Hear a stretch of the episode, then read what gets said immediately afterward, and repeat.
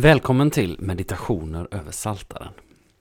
Tanken med de här inspelningarna, eller den här podcasten om man så vill, är att utifrån en vers ifrån Saltaren i Gamla Testamentet säga något litet som förhoppningsvis får bli till inspiration eller uppbyggelse eller fördjupning för dig som lyssnar. Alltså en vers ifrån Saltaren, några ord utifrån den versen och så en smula stilla musik. Varmt välkommen att lyssna.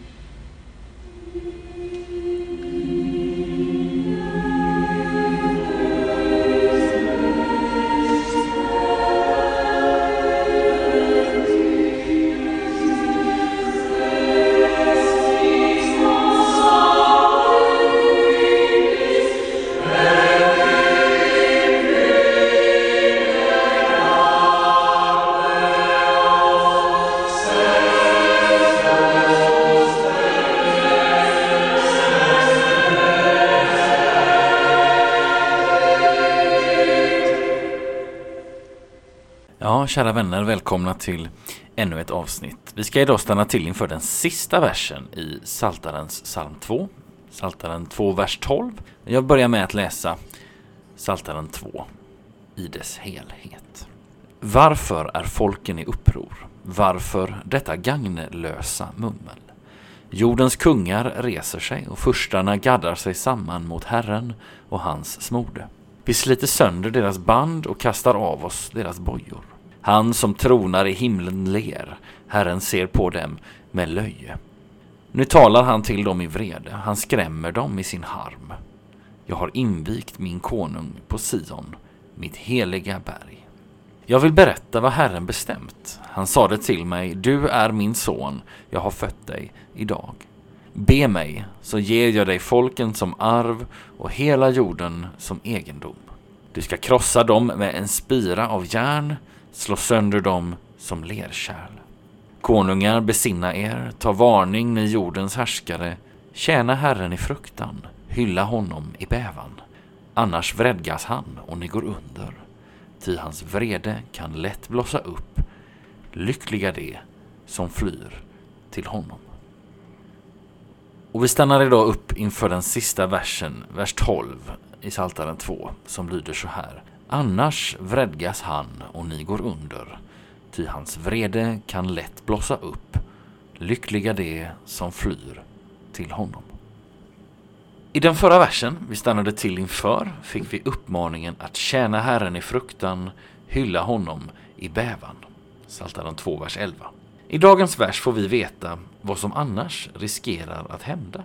Vi läser Annars vredgas han och ni går under, ty hans vrede kan lätt blossa upp.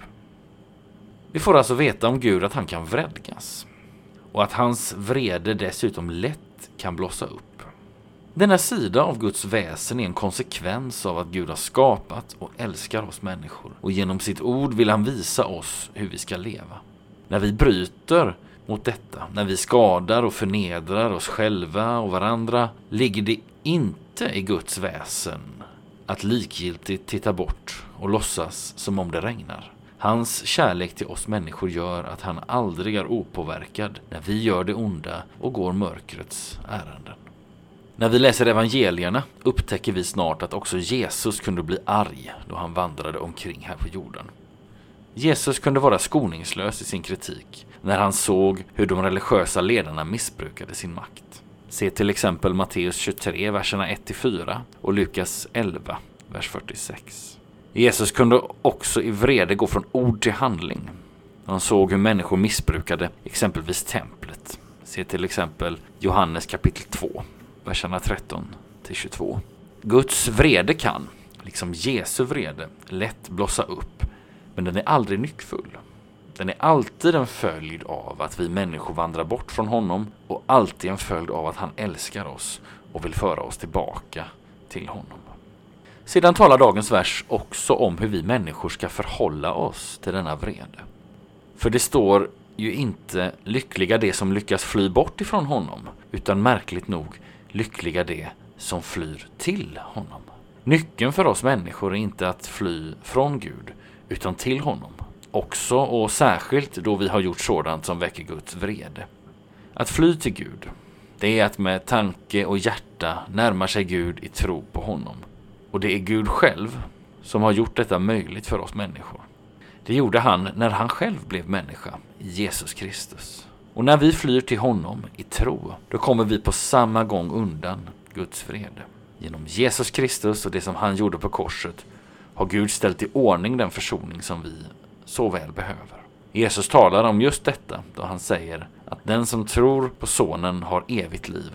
Men den som vägrar tro på Sonen ska inte se livet utan Guds vrede blir kvar över honom. Till sist, för ett tag sedan, när vi stannade till inför den allra första versen i Saltaren, fick vi ett exempel på hur Guds ord ibland kallar en människa för lycklig. Saltaren 1, vers 1 säger oss att lycklig den som inte följer det gudlösa, inte går syndares väg eller sitter bland hädare. I dagens vers kallas också en människa för lycklig och det förtjänar att upprepas. Målet för Guds ord är inte att vi ska bli duktiga eller godkända eller tillräckliga, utan lyckliga. Vi ber. Ja, idag tackar jag dig, kära far, för att du aldrig är likgiltig inför mitt eller någon människas lidande. Hjälp mig att upptäcka att din vrede aldrig är nyckfull, utan alltid en följd av att du älskar oss och vill vårt allra bästa. Tack att du med ditt ord vill visa på den allra djupaste lyckan, den som bara finns hos dig. Amen.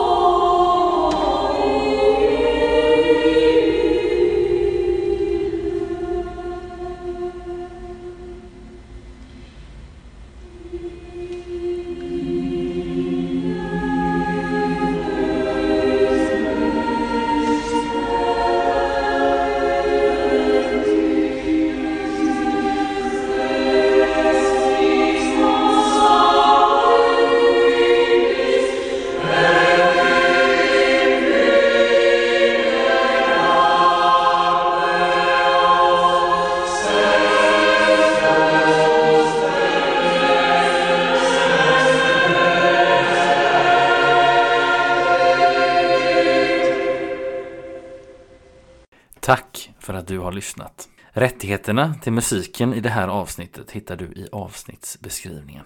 Tills vi hörs igen önskar jag dig allt gott och Guds rika välsignelse. Hej då!